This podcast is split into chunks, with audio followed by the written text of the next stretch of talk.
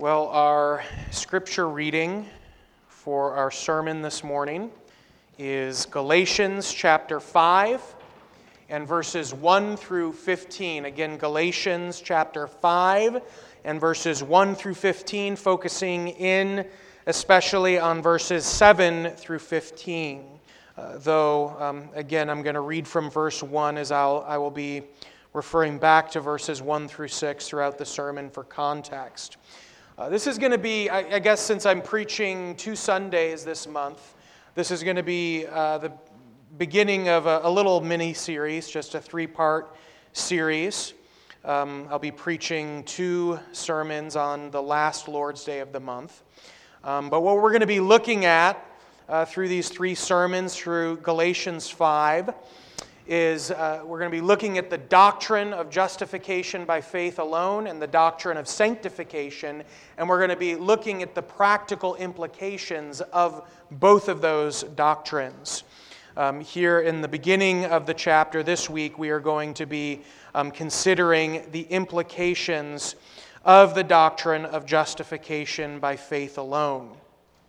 And before we read this, just since we are uh, beginning here towards the end of the book, uh, for just context, what chapter 5 is, is a uh, time of transition in the epistle to the Galatians.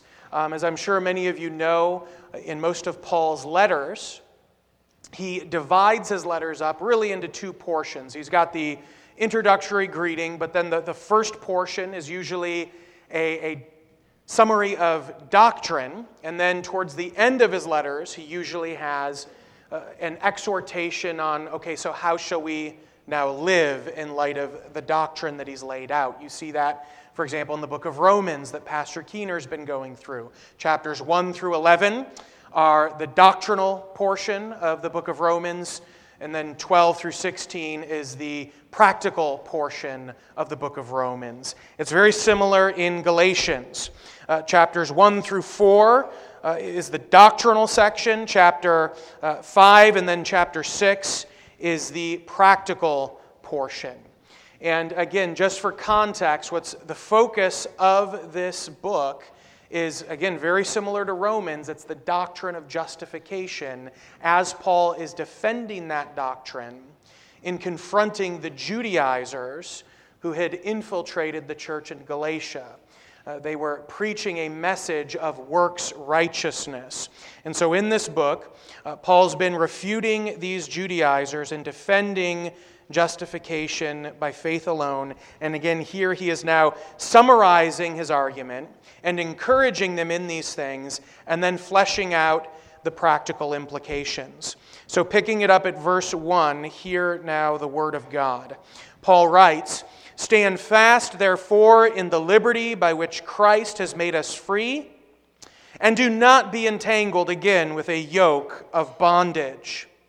Indeed, I, Paul, say to you that if you become circumcised, Christ will profit you nothing. And I testify again to every man who becomes circumcised that he is a debtor to keep the whole law. You have become estranged from Christ, you who attempt to be justified by law. You have fallen from grace. For we, through the Spirit, eagerly wait for the hope of righteousness by faith. For in Christ Jesus, neither circumcision nor uncircumcision avails anything but faith working through love. You ran well. Who hindered you from obeying the truth? This persuasion does not come from him who calls you. A little leaven leavens the whole lump. I have confidence in you, in the Lord, that you will have no other mind, but he who troubles you shall bear his judgment, whoever he is. And I, brethren, if I still preach circumcision, why do I still suffer persecution? Then the offense of the cross has ceased.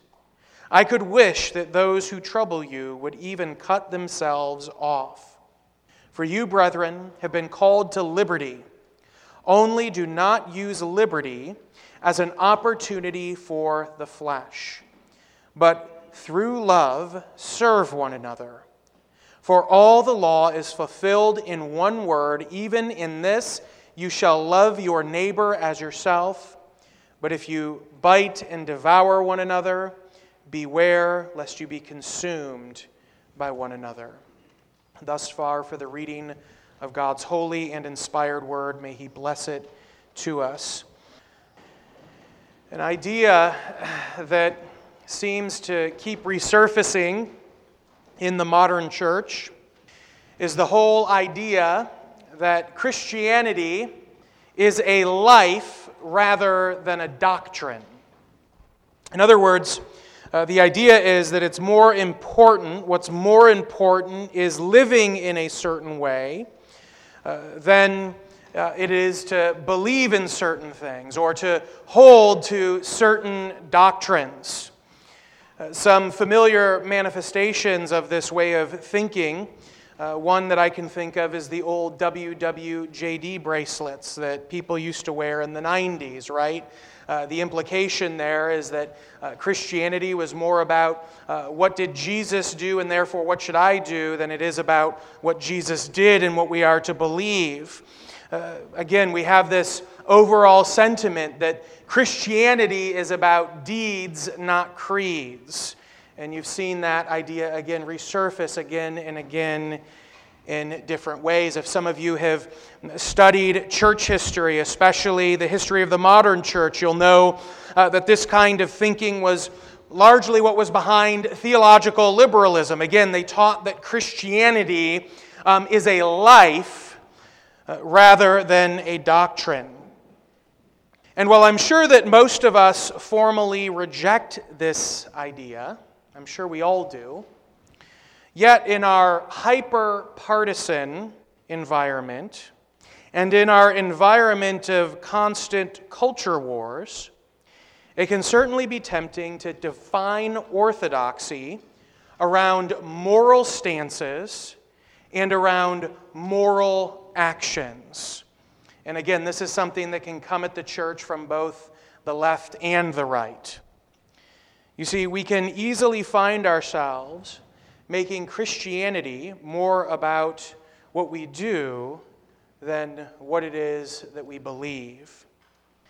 And as Paul continually emphasizes in this epistle of Galatians, as well as in the book of Romans that Pastor Keener's been going through, uh, in both books, uh, Paul emphasizes that, that Christianity is actually first and foremost, again, about what we believe, uh, not primarily about what we do. We believe that we are justified by faith alone, in Christ alone, and our works simply don't factor into that equation.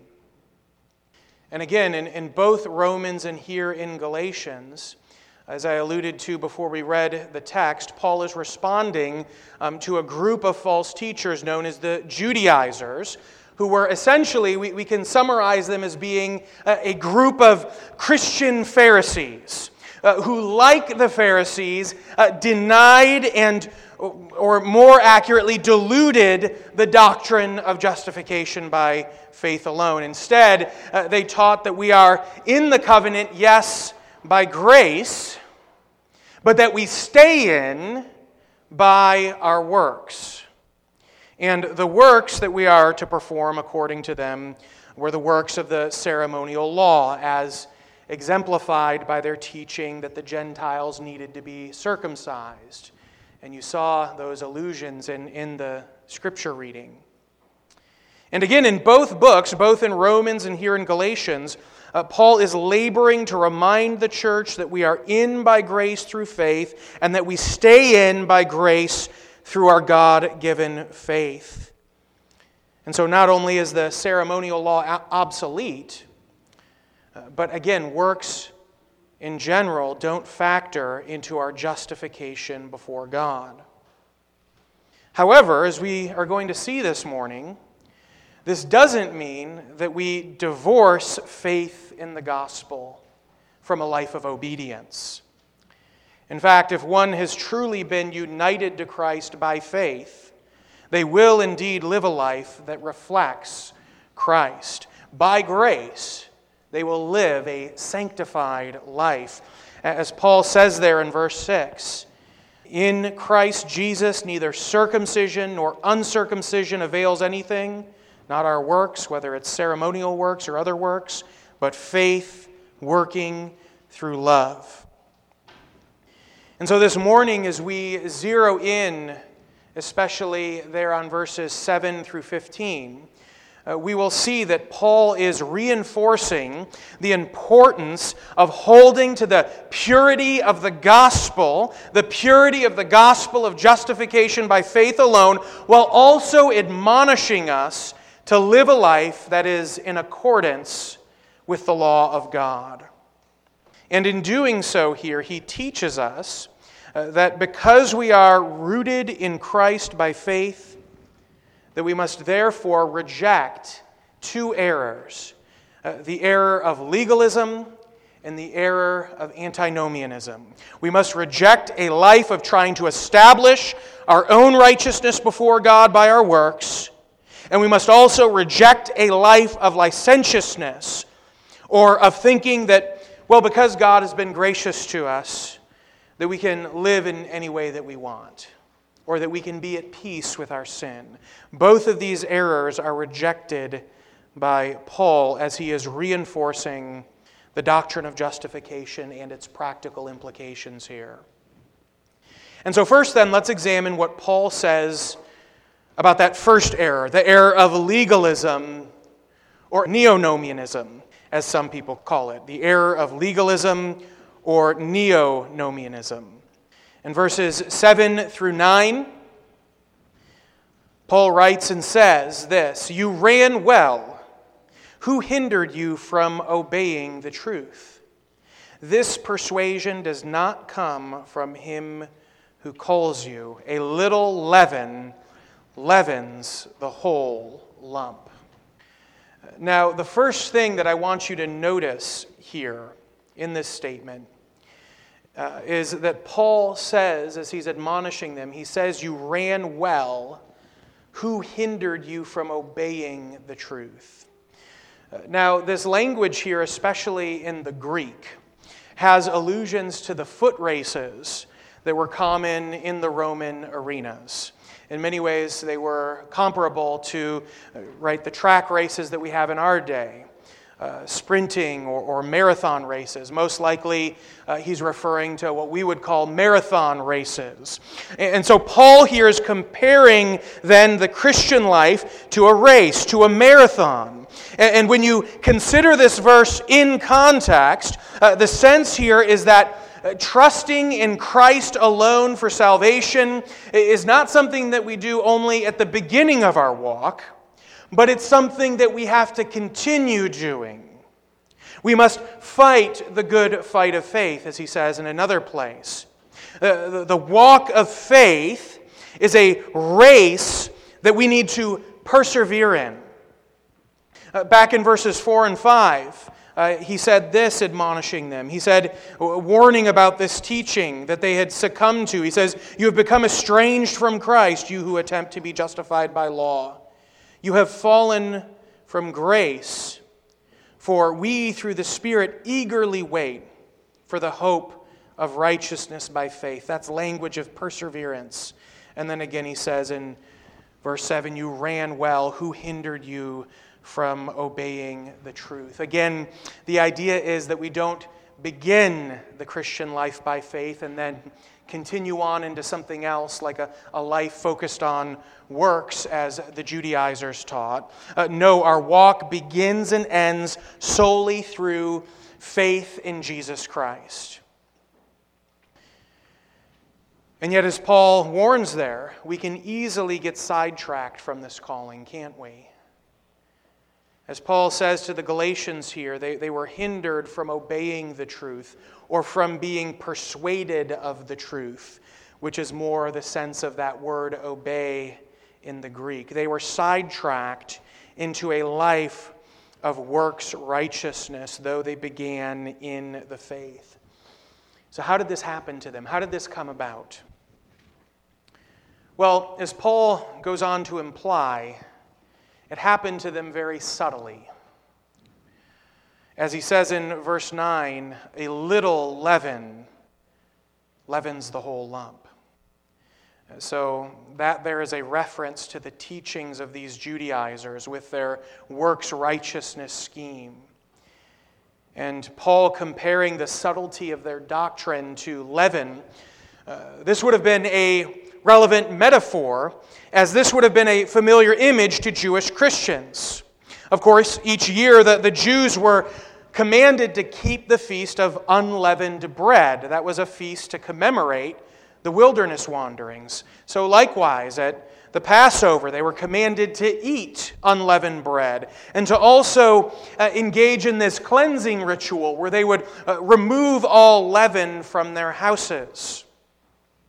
And you see, this was understood by the Jews to be a picture of cleansing, of purity, and of how easily uh, impurity can enter into our lives. And so, what Paul is implying with this metaphor is that this system of works righteousness is the impurity that they were to be on guard for. And that even just a few Judaizers, or even just a little bit of their teachings in their midst, would be enough to spread and to then hinder them in their persuasion of the truth. Again, as he says there, a little leaven leavens the lump. And this connection between uh, the image of leaven and false teaching, uh, remember, uh, especially legalistic false teaching, uh, this is something that Paul is getting from Jesus himself. As Jesus said in Matthew 16 11, he said, Beware of the leaven of the Pharisees and Sadducees. And as Matthew goes on to record, then they, that is the apostles, then they understood that he did not tell them to beware of the leaven of bread but of the doctrine of the Pharisees and the Sadducees. You see, all false teaching is like leaven, it's like a mental virus. Right? We have that nomenclature in our culture right now of a mind virus. Elon Musk talks about the woke mind virus, right? That, that's maybe the latest metaphor we have to what Paul is getting at here with leaven. It can subtly affect how you think, so that it spreads through the whole body of your faith and then begins to hinder you, as Paul says, making you spiritually sick so that you drop out of the race. And the heresy of legalism or neo nomianism is one that can easily grab a hold of us in this way, just as any false way of thinking can. Now, to just uh, define our terms here, real quick legalism or neo nomianism is the belief that the gospel, what it is, is that it simply offers us a uh, easier way to keep the law. Hence why it's called neo nomianism. Uh, that means new law. And while there are many different versions of neo nomianism, they will all boil down in the end to one of two things either that the instrument or the ground of your justification is tied to something that you perform. Uh, again, whereas the biblical doctrine is that uh, faith alone is the sole instrument of justification, and the work of Christ alone is likewise the sole ground of your justification. This is why we say that we are uh, justified uh, by faith alone in Christ alone, the instrument and the ground. And so legalism either mixes our works in with the work of Christ, so that it's Jesus plus our works, or it mixes our works in with our faith, so that it becomes faith plus works. Again, you're diluting either the ground or the instrument of justification with our works. And it could be both. And again, these errors can be very subtle at times. As we learned in the past months, um, back in the summer and in the winter, uh, this is largely what the infamous federal vision is about. It's not just a sacramental system. A lot of people think of the Paedo communion and the, the, the, the, baptismal regeneration, but more consistently, what you find across all of those teachers is a system of neonomianism, especially when men like Doug Wilson blend faith together with works of obedience, saying that we are justified by an obedient faith, so that it's a working faith that justifies us, not a resting faith that justifies us. And think about it what's the end result of this when this truly infects our thinking? Well, the end result is that our justification becomes tied to an inward gaze, to, to our repentance and to our obedience, rather to an outward gaze towards Christ, which is what faith is. So, while yes, repentance and obedience are necessary as consequences of our salvation, Yet, this subtle change in doctrine, where repentance and obedience, or affections, as John Piper is now teaching, becomes elements of faith rather than the fruits of faith, that subtle change ends up hindering faith by turning our eyes away from Christ and back to ourselves. And if we are turned away from Christ to focus on ourselves, then we have no hope, do we? Because when we look within, we see all manner of sin, and we see much grounds within ourselves for discouragement. This is why the Puritans used to always emphasize that uh, the ground of our assurance must first start by looking to the promises of God. Uh, though they did say, rightfully so, that we should look for evidences of true faith within us, uh, yet they would say, even when you see that evidence, Look outside of yourself to the promises of God. Look outside of yourself to Jesus Christ and give Him the glory and the praise for working in you in that way. You see, at the end of the day, all forms of legalism, they all end up turning our eyes away from Christ so that we become fixated on ourselves. Instead of trusting in the crucified and risen flesh of Jesus Christ, and instead of thus crucifying our flesh and crucifying our trust in the flesh in union with Him, legalism causes us to find our life in the flesh once again. And that's why it's so appealing, isn't it? That's why it's so appealing because we can have our cake and we can eat it too. We can acknowledge God and still live out of our own resources and for our own purposes as we then bargain with God based on our obedience. Hey, I've, I'm owed certain things because I've kept this new law that you gave me to keep. You see, as much as legalism might seem to be focused on outward things like our duty to God and our duty to our neighbor, yet the grounds and the motive of such thinking is always based around self. It's a flesh centered religion by turning our faith and our hope back in on ourselves. And as Paul says here, with his metaphor of leaven, it can be very subtle in how it creeps in, can't it? Again, a, a little leaven leavens the whole lump. And, dear brothers and sisters, in the history of the church, it usually creeps in out of uh, so called practical concerns. Uh, even with the Judaizers and with other legalistic heresies recorded in the pages of uh, the New Testament, and as we see throughout church history, uh, with all of them, usually the apparent motive for those teachings is a concern that the free grace of the gospel will lead to licentiousness. Remember, that, that was uh, one of the chief pole- polemics against Martin Luther and the early reformers. Well, if we believe what you're saying, people are just going to live any way they want. And so, again, they, they always say we need to, to mix in a little works with our faith in matters of justification and our standing with God in order to keep people in line. And indeed, even from a personal level, uh, when you feel like you are struggling in certain areas of your Christian life and not making it ahead in the Christian life, or maybe if you're just looking for direction in life, uh, legalistic teachers can often seem to give you what you're looking for. That's why so many got pulled into Bill Gothard, right? So, also, as I alluded to in the beginning, in our current cultural situation, We can especially feel tempted to follow neo nomian teachers or teachers who present a diluted gospel because we can easily be drawn into all the righteous stands that they're taking within our culture. They might even glory in those stands, which should always be a red flag to you. If a, if a man is boasting in his fleshly accomplishments as a pattern of ministry, it's usually a sign that they may well be trusting in the flesh and preaching a diluted gospel.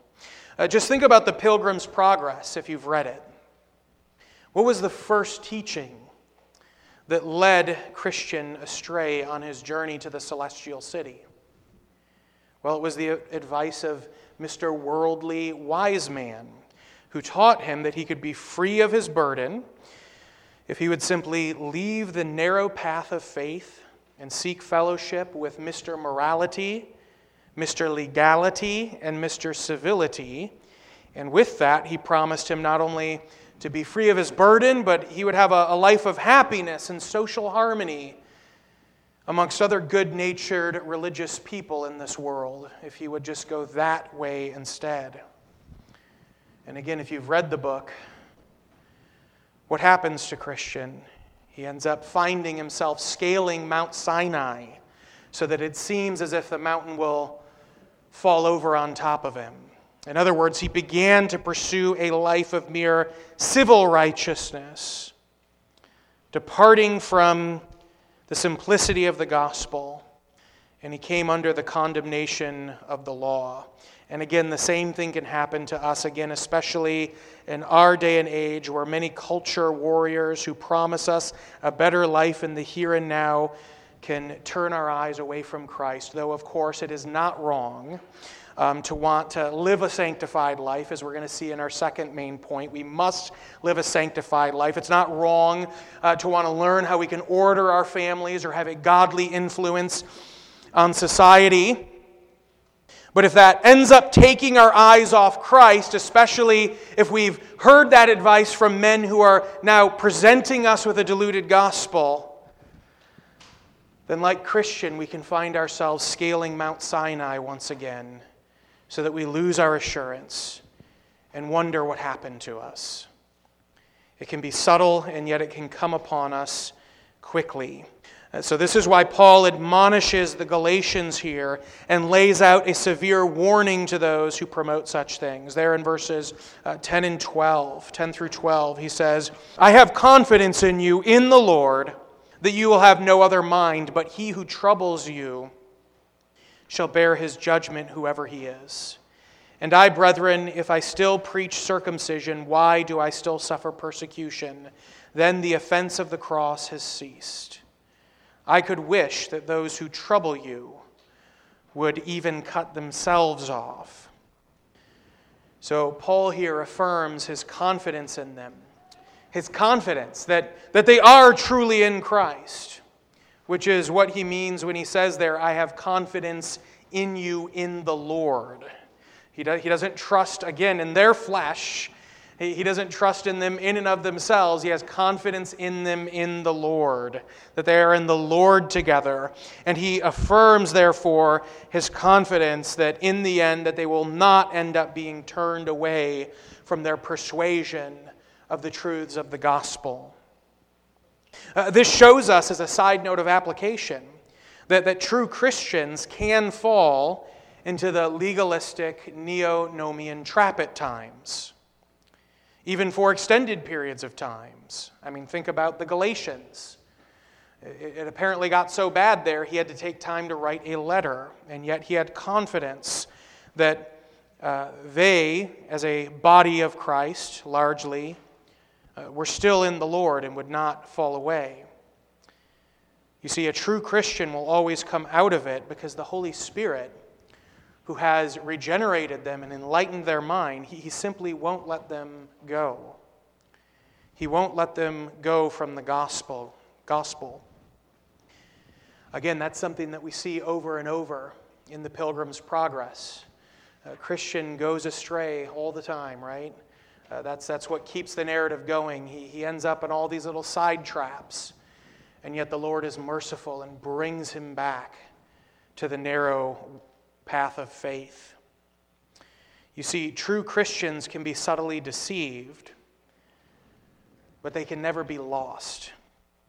However, to reinforce the severity of this, Paul goes on to then pronounce judgment upon the Judaizers. He says, He who troubles you shall bear his judgment, whoever he is.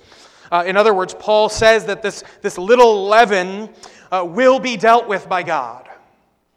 And then he goes on to reaffirm his commitment to the gospel, regardless of the consequences, whether he was uh, persecuted by the Romans or by uh, the Jews and the Jewish Christians. He was willing to bear the reproach of the cross before them. And then he even goes on to pronounce a, a, rather severe curse upon these Judaizers, saying, I could wish that those who trouble you would even cut themselves off. That was most likely a play Uh, of, on words related to their obsession with circumcision, as sort of being the initiatory rite into this works righteousness scheme that they were promoting. You see, because we are rooted in Christ by the gospel, we must firmly reject the error of legalism while also fully resting in the gospel of Christ.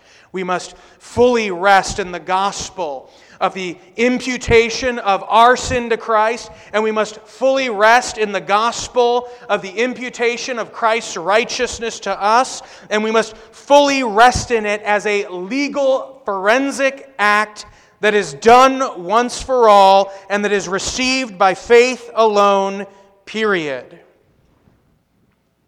And that's a liberating truth, isn't it, dear church? That you are now righteous before God simply by the work of Christ as it's applied to you through the instrument of your faith, your empty hand of faith. And yet, that truth goes against the intuitions of the natural man. And so our flesh wants to diminish it and there are teachers and heresies that will encourage us in that. And so, a big part of the ministry of the church is to warn you about these things, as we see Paul doing here. Of course, the reformers and the Puritans saw that this striving for the gospel would be an ongoing thing in the history of the church. That just as the whole Christian life is the battle of faith, that that so is also uh, what characterizes the history of the church, because you see, the spirit of the Antichrist will never stop working in the church to d- diminish Jesus Christ and his finished work.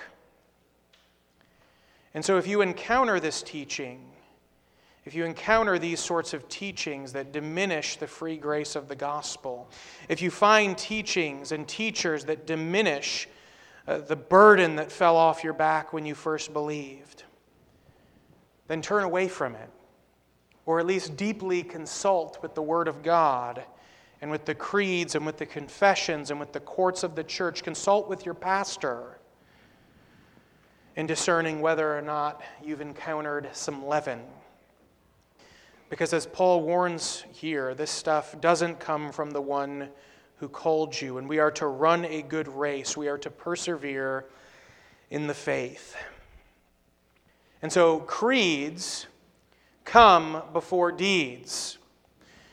However, as Paul also goes on to say, our creed, which we firmly hold to, is also meant to be lived out in deeds. In verses 13 through 15, uh, he goes on to say this He says, For you, brethren, have been called to liberty, only do not use liberty as an opportunity for the flesh, but through love serve one another. For all the law is fulfilled in one word, even in this you shall love your neighbor as yourself. But if you bite and devour one another, beware lest you be consumed by one another. So, Paul, after uh, rooting us in the gospel and after uh, reminding us of our liberty in Christ, he now warns us against that other error, the error of antinomianism. And for those of you who aren't familiar, again, antinomianism is a Greek term. Anti means against, as I'm sure we all know, and again, nomos means law. So to be an antinomian is to be against the law. In other words, an antinomian is someone who understands or thinks they do understand the free grace of the gospel, at least as it's preached. But rather than draw near to God while seeking to obey Him out of a sense of gratitude towards Him for the gospel, the antinomian sees this as license to go their own way, thinking that they now have license from God to live in any way that they please. And so they are against God's law that commands them in how they are to live. And again, Paul warns against this kind of teaching. Yes, uh, we are free from the law as a covenant of works, meaning uh, we are free from the obligations and the threats of the law as it pertains to eternal life by the law, but we are not free from the law itself. In fact, as our theologians rightly teach, if God had never entered into a covenant of works with Adam in the garden, Adam still would have been bound to the moral law as God's creature. You see, the, the covenant of works was an arrangement where God graciously condescended uh, to promise eternal life to Adam uh, based upon his, his keeping of the law, so that if Adam had obeyed, God would have been obligated within the covenant to confirm him in eternal life and to glorify him. So it wasn't a natural arrangement, it was a covenant arrangement. Uh, God owes us nothing by nature. Uh, it's sort of like, for an example, if you tell your kids to do the chores, right? Your children, being your children, based on the fifth commandment, should do their chores.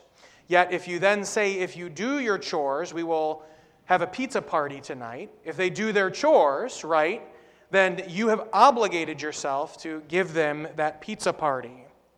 Uh, that's sort of like how we can understand the law and the covenant of works.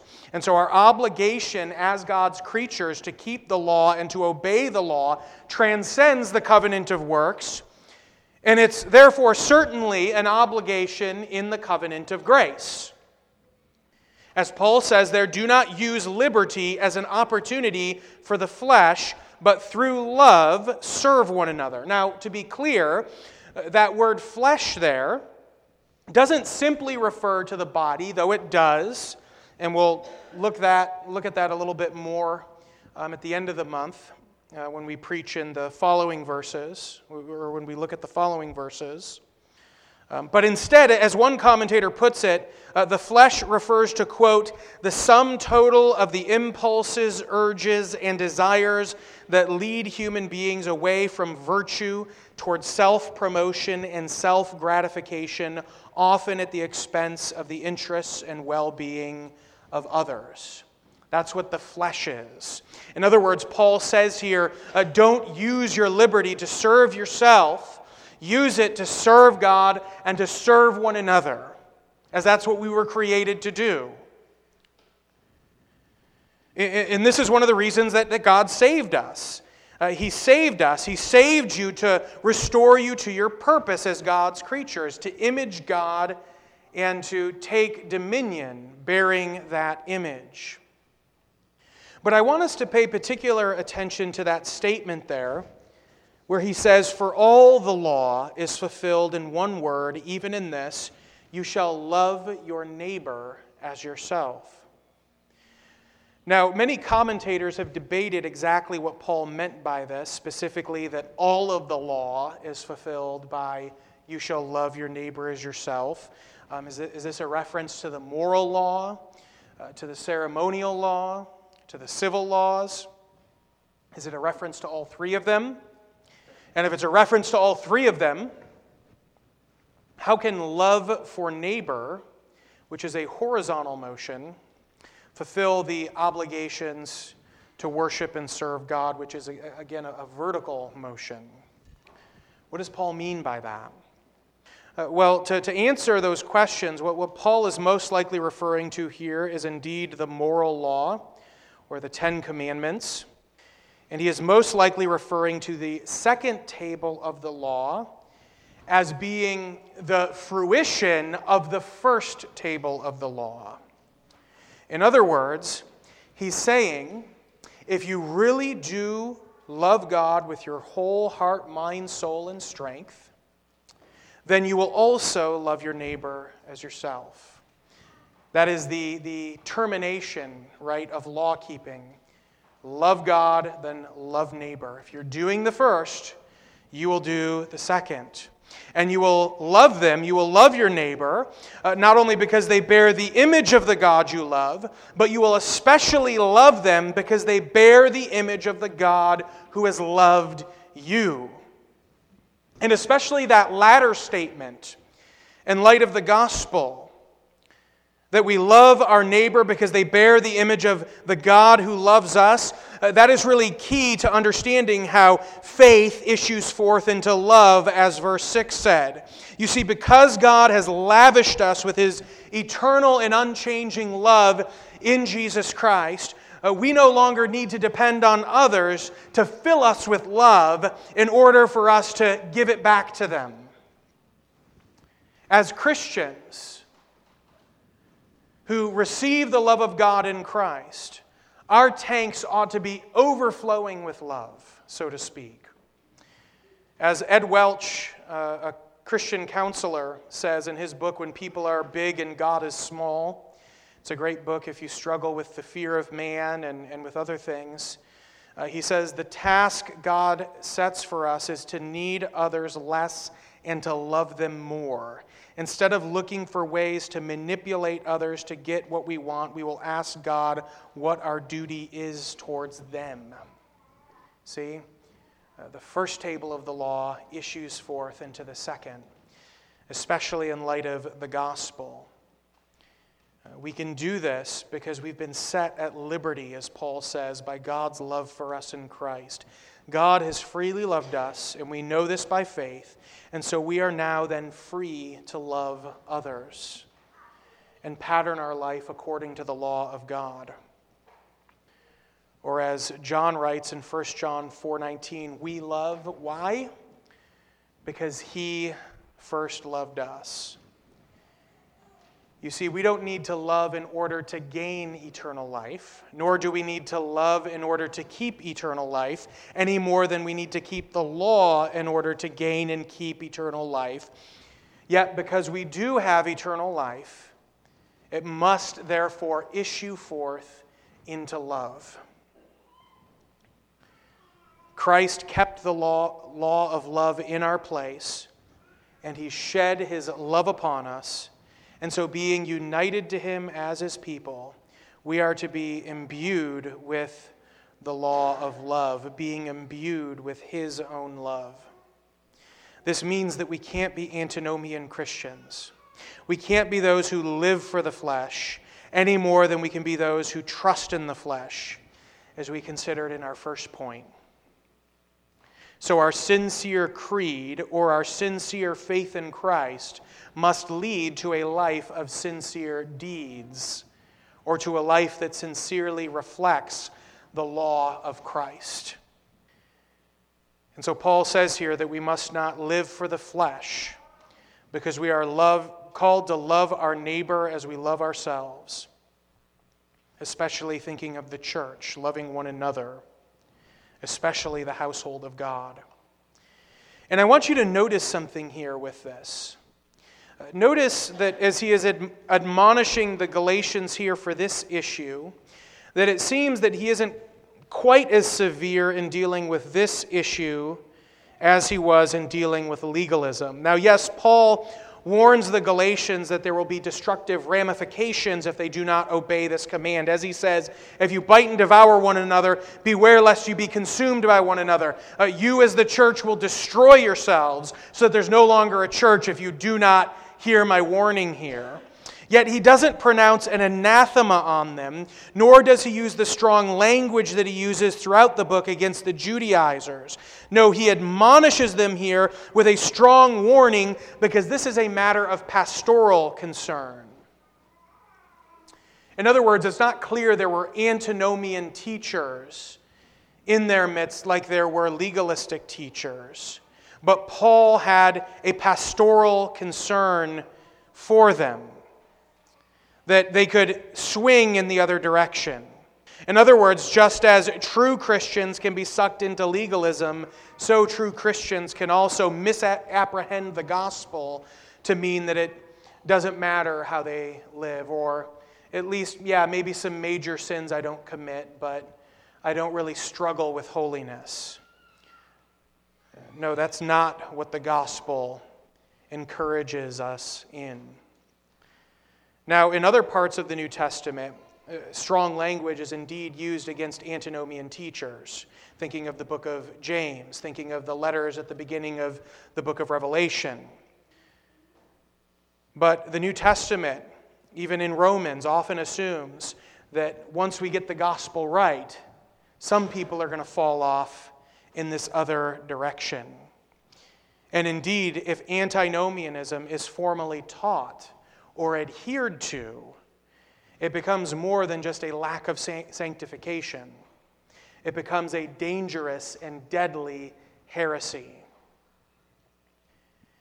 In fact, in the classic work, The Marrow of Modern Divinity, which is a post Reformation work on uh, the, the proper understanding of the gospel and how people were wrestling with that post Reformation, uh, the main character, Evangelista, has a conversation with a character named Antinomista, who is an antinomian. And Antinomista articulates his faith in such a way uh, that he says he rejoices now because the gospel tells him that he doesn't need to feel guilty about his sin anymore. And Evangelista responds to this saying, To tell you truly, I make some question whether you have truly believed in Christ for all your confidence. Indeed, I am rather moved to question it. Uh, the gospel does not teach that you no longer need to repent of your sin or feel guilty of, about your sin when you commit it. Uh, sure, when you repent, when you turn from it, you can move on in, free, in freedom, receiving uh, justification, that, that truth, receiving forgiveness from God. But that doesn't mean that you can be lighthearted about sin, especially when you find sins of commission and omission within yourself. And so, again, Evangelista says, based on how you understand your faith, I don't know if you've truly believed in Christ. You see, your fathers in the faith saw antinomianism, uh, again, not simply as a lack of sanctification, though it can be that, an antinomian type lifestyle, but the teaching of it they saw as a dangerous heresy. And in our culture of lawlessness and in our culture of self love, this is also a very real danger for Christians antinomianism. Um, sadly, people often respond to things like abuse and the despair that ensues with various forms of legalism and legalistic movements by swinging in the opposite direction towards antinomian self care and self love. Uh, this is something that you see in a lot of circles that support those who have legitimately been victims of these things. And they can quickly turn their deconstructed new understanding of the free grace of the gospel into a warmed over message of self acceptance. God has poured out his love and free grace upon me in Christ, so now I can just accept myself just as I am and live free in Christ, as they say. Of course, uh, the LGBTQ affirming movement within the church is largely motivated by this type of self love, self care, antinomianism. And we're surrounded by that in our culture, aren't we? We live in a culture of Marxism, where it's all oppressors versus the oppressed, where oppressed victims are to expect a lot from others and very little from themselves, And so everyone wants to find themselves a victim. And those who compromise with the culture in the church often drift into this sort of antinomianism. I'm now free in Christ, um, and I can just love myself as I am. The gospel frees me from all this oppression. And so beware, dear believer, you can quickly and instinctually turn the gospel in both ways into something that's warped in on yourself. You see, our faith must issue forth into love for God as expressed in love for others, or we will find ourselves going in the other direction where we bite and devour and consume one another out of our hatred, contentions, jealousies, outbursts of wrath, selfish ambitions, and dissensions, all the things that Paul is going to warn about in the verses that come next. You see, the problem with um, antinomianism and neonomianism is not that they're unbalanced, so that maybe the solution is that we should find some halfway ground between them. No, it doesn't work that way. It's that they are both rooted in the flesh. They are rooted either in a trust in the flesh, which is legalism, or they are rooted in an indulgence of the flesh, which is antinomianism.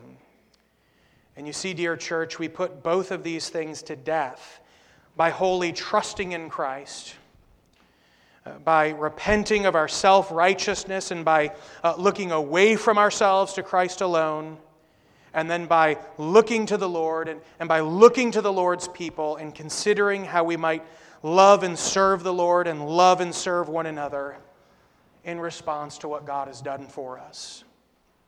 And so, next time at the end of the month, when we continue through Galatians 5, uh, we will flesh this out further by looking at matters of sanctification and how, being united to Christ, we are now called to mortify our flesh and walk in step with the Spirit. And we'll look at what all that means and some practical advice on how to walk and live in that way.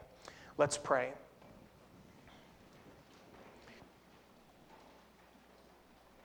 Our Father in heaven,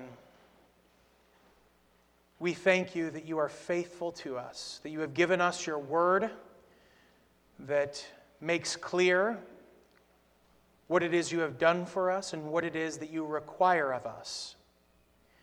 We know that it's a narrow path that we are called to, uh, that we can waver to the left and to the right onto the broad path that leads to destruction. And very often we have found ourselves wavering in our Christian life. And yet, very often we have seen you pick us up by your Spirit, by your providence, by the conviction of your word, and you've brought us back to the path of looking to your Son alone for salvation, divesting ourselves of our filthy rags before you, embracing the gospel just as we are embraced by you in the gospel. And Lord, we have seen you continue to work in our hearts, granting us an increased affection for you and uh, for the church and for one another and even for the lost as we see the, the grace you've poured out on us. Lord, we pray that you would strengthen your work of grace within us. We pray that we would remain rooted in your Son by faith, that we would remain rooted uh, in the week ahead, uh, that we would remain rooted as we drink in the means of grace in our private devotions, in our praying without ceasing in our family devotions. And we pray again that we would not use our liberty as an excuse for licentiousness, but that we would use our liberty uh, to think upon how we might serve you, serve our families, serve our fellow Christians, uh, serve our neighbors, and, and serve even outsiders who oppose you.